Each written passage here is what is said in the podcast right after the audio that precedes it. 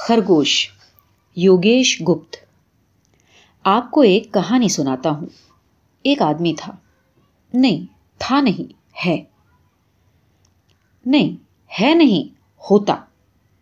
ہاں ہوتے ہوتے ایک بات ہو گئی۔ کہانی سے پہلے وہ بات بتاتا ہوں۔ شام کا وقت، سورج پانی پر پھسل رہا تھا۔ سنہلی ریت کالی پڑتی جا رہی تھی۔ بھیت ریت کے دانے ایک دوسرے سے چپکے پڑے تھے۔ ایک طرف سے سمندر کا پانی اور دوسری طرف سے اونچے اونچے تاڑ کے پیڑوں کی چھایا۔ ریت کے دانوں کو پچکار رہی تھی، پر ڈوبتے سورج کی کالخ پورے ماحول پر حاوی تھی۔ سرد ہوا نے اور بھی سرد کروٹ لے لی تھی۔ جب وہ بات ہوئی، مجھے یاد ہے، سردی کی ایک شام تھی۔ سردی کی شام بہت سہانی ہوتی ہے۔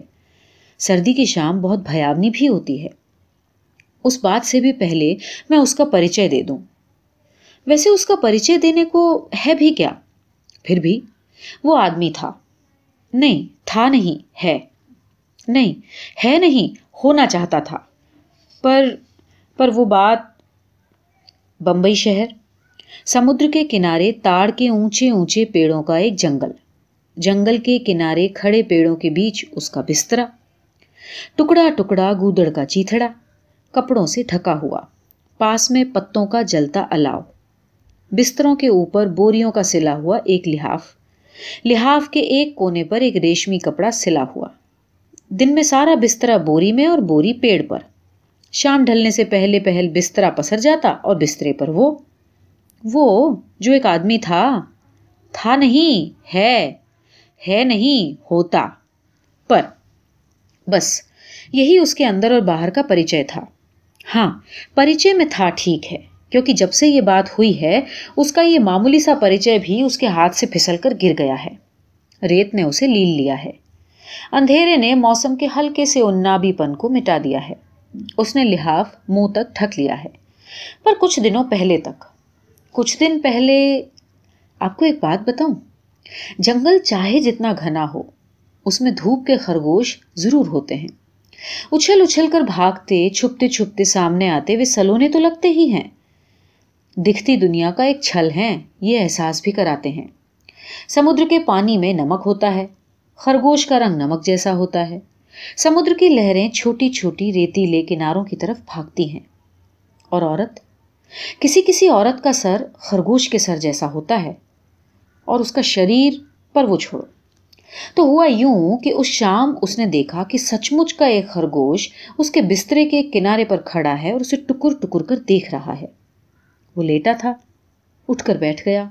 اس نے اس خرگوش کی طرف دھیان سے دیکھا۔ سفید چاند جیسا رنگ، چھوٹی چھوٹی ٹانگیں، چھوٹا سا سر، دو آنکھیں، بھورے بڑے دائروں میں سے چمکیلی سیپیا دائرے۔ دیکھنے کے انداز میں سہج، پاردرشی اور کوتوہل۔ پتا نہیں کیوں، وہ اسے اٹھتا ہوا دیکھ کر نہ ڈرا، نہ بھاگا۔ اس نے ہاتھ بڑھایا اور خرگوش کو سہلانے لگا۔ سمندر کے کنارے اس دن بہت چہل پہل تھی۔ اتوار کی شام تھی۔ ہرے، نیلے، بھورے، ان نابی رنگوں کے کپڑوں میں سے رنگ برنگے کل بلاتے شریر، ابلتے پانی کی طرح پھت پھتاتے ہوئے۔ اوپر سے ڈوبتے سورج کی کرنوں کا کرتب، ہر شریر کا رنگ بدلتا ہوا۔ شریر کا رنگ بدلتا تو اچھا لگتا ہے۔ شریر کا بدلتا رنگ اندر چھائے موہ کو توڑتا ہے، صاف کرتا ہے۔ ہاں تو خرگوش بیٹھا رہا، ہنستا کھیلتا رہا اور وہ اسے سہلاتا رہا، کبھی ہاتھوں سے کبھی نظروں سے۔ وقت بیتتا رہا اور شام ہو گئی۔ اچانک بھورے دکھتے سنسار کا رنگ بدل گیا۔ نردوش، خرگوش ڈر گیا۔ اس کی آنکھوں کا سیپیا دائرہ بہت روشن ہو گیا۔ اس کی بنا ہڈیوں والے شریر کے بال کھڑے ہو گئے۔ وہ کہاں جائے؟ وہ بھول گیا کہ وہ کہاں سے آیا تھا۔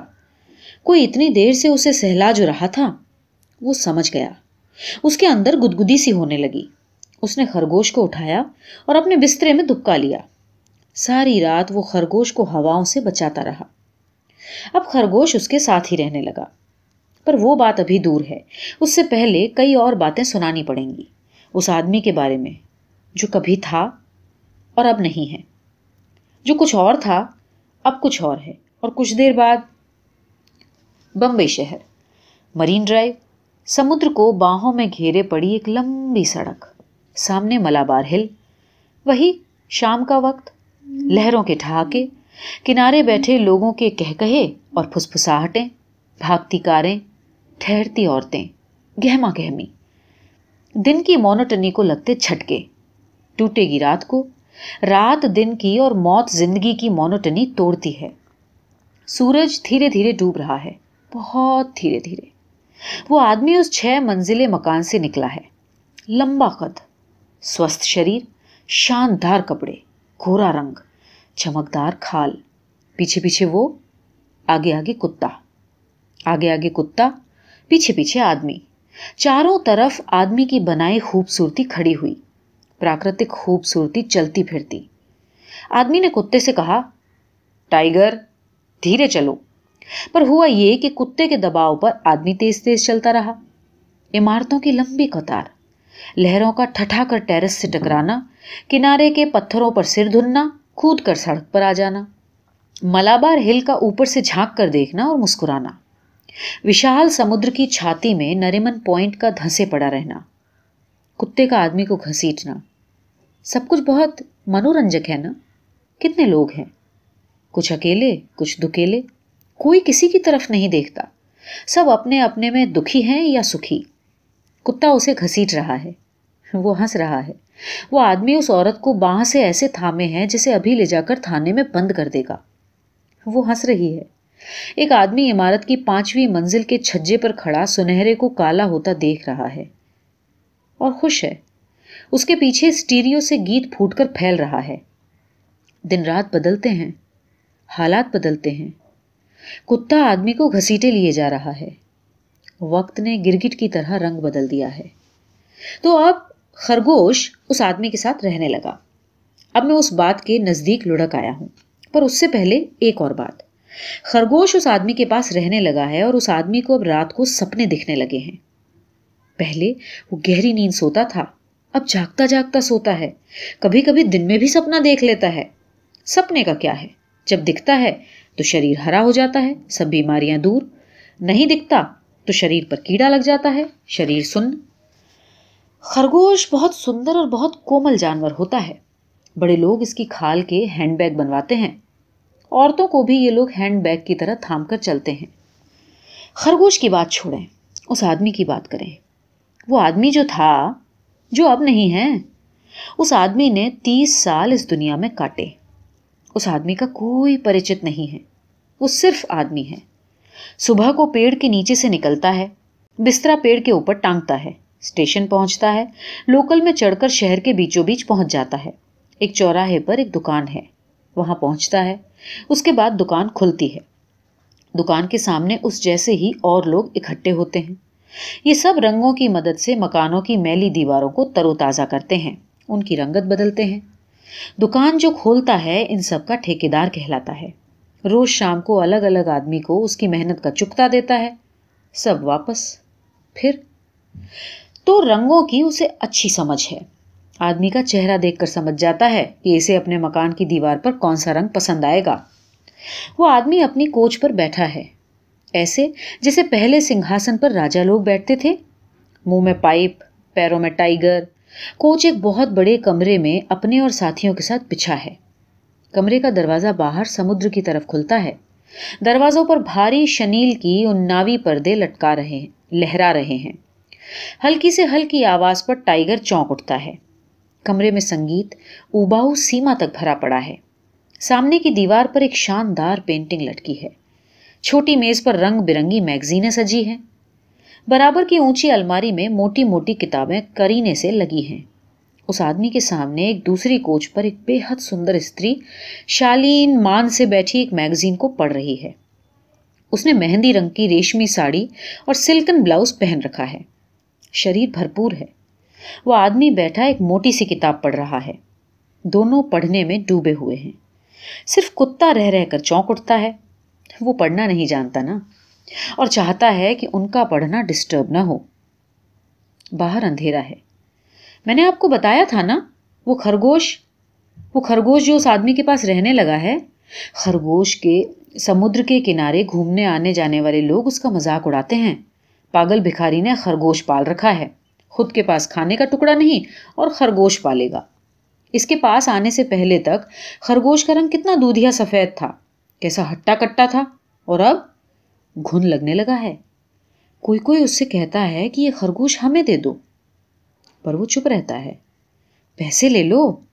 وہ چپ ہی رہتا ہے۔ ارے، کسی دن کوئی اٹھا کے لے جائے گا۔ وہ چونکتا ہے۔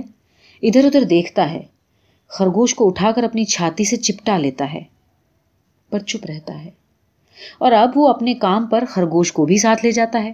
ساری رات اسے ٹٹول ٹٹول کر محسوس کرتا ہے۔ وہ اس سے پیار کرتا ہے۔ خرگوش اس کے اندر پھول کھلاتا ہے۔ خرگوش خود اس کے لیے خوبصورت پھول ہے۔ اس میں کوملتا ہے، گند ہے، مانویتا ہے۔ لو، وہ بات پھر چھوٹ گئی۔ دراصل، اس سے پہلے ایک اور کہانی سنانا ضروری ہے۔ کہانی نہیں ہے، وہ بھی ایک سچی گھٹنا ہے، میں نے کہیں پڑھی تھی۔ ہاں تو وہ کہانی یوں ہے۔ سات دوست شکار کو گئے، ایک بیہڑ جنگل میں۔ شیر بھی تھے وہاں اور ہرن بھی۔ ساتوں نے مل کر ایک ہرن مارا۔ مرے ہوئے ہرن کو جب وہ سنبھال کر ایک جگہ رکھ رہے تھے تو ایک شیر نے کھات لگا کر سات میں سے ایک کو دبوچ لیا۔ منہ میں اس آدمی کو دبائے وہ جنگل میں بھاگ گیا۔ باقی چھ آدمی ہکا بکا، پر دیر تک چکت رہنے کا موقع نہیں تھا۔ ہرن کو اٹھایا اور کیمپ میں آ گئے ہرن کو پٹکا اور کیمپ کے سامنے بیٹھ گئے۔ اداس بجھے بجھے بہت دیر بیٹھے رہے۔ تب ان میں سے ایک اٹھا اور کیمپ میں گھس گیا۔ صبح کا کچھ بھنا گوشت رکھا تھا۔ اسے اٹھا لایا۔ ان کو بھوک لگی تھی۔ سب نے وہ گوشت مل جل کر کھایا اور چھ کے چھ جنے پیٹ بھرتے ہی اپنے ساتویں ساتھی کو یاد کر کر رونے لگے۔ پر اپنی بات پوری کرنے کے لیے مجھے ایک اور کہانی سنانی پڑے گی۔ وہ کہانی یوں ہے۔ کالرج کے بوڑھے ملاح کی کہانی ہے۔ وہ یوں ہے کہ بوڑھا ملاح اپنے دو سو ساتھیوں کے ساتھ ایک یاترا پر نکلا۔ کنارا چھوڑتے ہی اس نے دیکھا کہ البرٹ راس نام کی ایک چڑیا اس کے جہاز کے اوپر منڈرا رہی ہے۔ یہ چڑیا اچھے شگن والی چڑیا مانی جاتی ہے۔ جہاز پر اس لیے آئی تھی کہ ان کا کچھ انشٹ نہ ہو۔ پر پتا نہیں بوڑھے ملاح کو کیا سوجا اس نے اپنی گلیل اٹھائی اور چڑیا پر داغ دی۔ جہاز پر شاپ ٹوٹ پڑا۔ چڑیا کی لاش ملاحوں کے گلے میں لٹک گئی۔ اس کے دو سو کے دو سو ساتھی مارے گئے۔ ان کی چار سو پتھریلی آنکھیں اسے کھورتی رہ گئیں۔ جہاز رک گیا۔ سمندر کا پانی لاوے کی طرح ابلنے لگا۔ مچھلیاں مر گئیں۔ چاروں طرف سڑاند ہی سڑاند پھیل گئی۔ بوڑھے ملاح کو جیتے جی نرک نصیب ہوا نرک۔ اور آپ جانتے ہیں کہ یہ شاپ کیسے ٹوٹا؟ میں بتاتا ہوں۔ ملا کو ایک سانپ دکھا۔ اس کی کھال بہت سندر تھی۔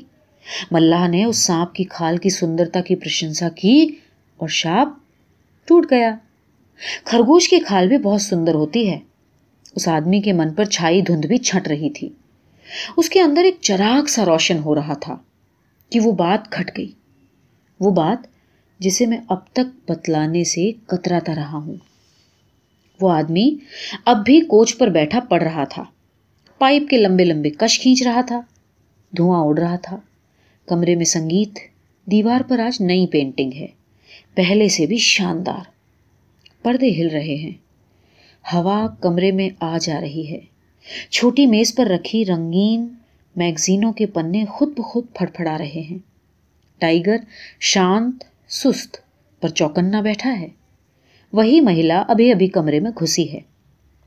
مہیلا کو دیکھتے ہی اس آدمی نے منہ سے پائپ نکال دیا۔ کتاب الٹ کر ایک طرف رکھ دی ہے اور زور سے بولا ہے، ارے معلوم ہے، آج ٹائیگر نے کیا کیا؟ مہیلا نے آدمی کی طرف دیکھا۔ مہیلا واقعی سندر ہے۔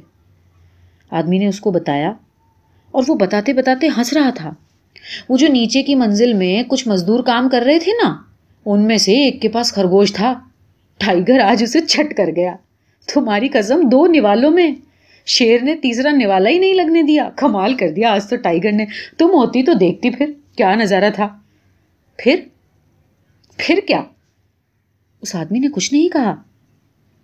میں تو دے رہا تھا اسے دس روپے۔ اس نے لیے ہی نہیں۔ پاگل تھا۔ کہتا تھا، دے سکو تو وہی خرگوش دے دو ورنہ۔ کہہ کر اس آدمی نے کتاب سیدھی کر لی ہے۔ اور وہ مہیلا میگزین میں کچھ ڈھونڈ رہی ہے۔ پردے ہل رہے ہیں۔ سنگیت اور ٹھنڈی ہوا کمرے میں ہل ڈول رہے ہیں۔ باہر اندھیرا ہے، چاروں طرف اندھیرا ہے۔ بہت تیز ہوا چل رہی ہے۔ پیڑ ہل رہے ہیں۔